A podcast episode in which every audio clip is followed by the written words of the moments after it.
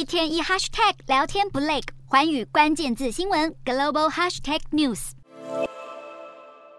在一片掌声中，美国总统拜登七日来到国会，展开他今年度的国情咨文演说。这也是共和党取得众议院多数以来，拜登第一次的国情咨文演说。演说的一开始，他强调了两党之间的团结，促成了许多法案的通过。拜登津津乐道的谈论着之前跨党派通过超过三十兆台币的基础建设法案，另外扩大半导体在美国制造的晶片法案，也是他目前任内最得意的政绩之一。不过，拜登当然不会忘记提到美国近期亮眼的就业表现。不过，细数这些经济成就，共和党会不会买单就不一定了。毕竟，在国情咨文演说之前，共和党议员对拜登的执政可是炮声隆隆。从这次的国情咨文演说中，可以看到拜登将重点放在经济，试图用数据来凸显他执政的成就。虽然目前拜登没有表态他是否要追求连任，但是强调内政的成绩或许最能够打动美国民众。